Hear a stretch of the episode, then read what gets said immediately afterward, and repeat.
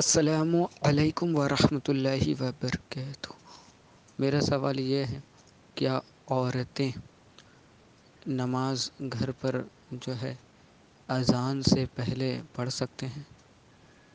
यानी वक्त नमाज़ का हो गया, जैसे कि ज़हर का वक्त शुरू हो चुका है। ईसा की वक्त शुरू हो चुकी है। जैसे सात बजे से ईसा की वक्त शुरू हो गई, लेकिन मस्जिद में अज़ान साढ़े सात बजे है।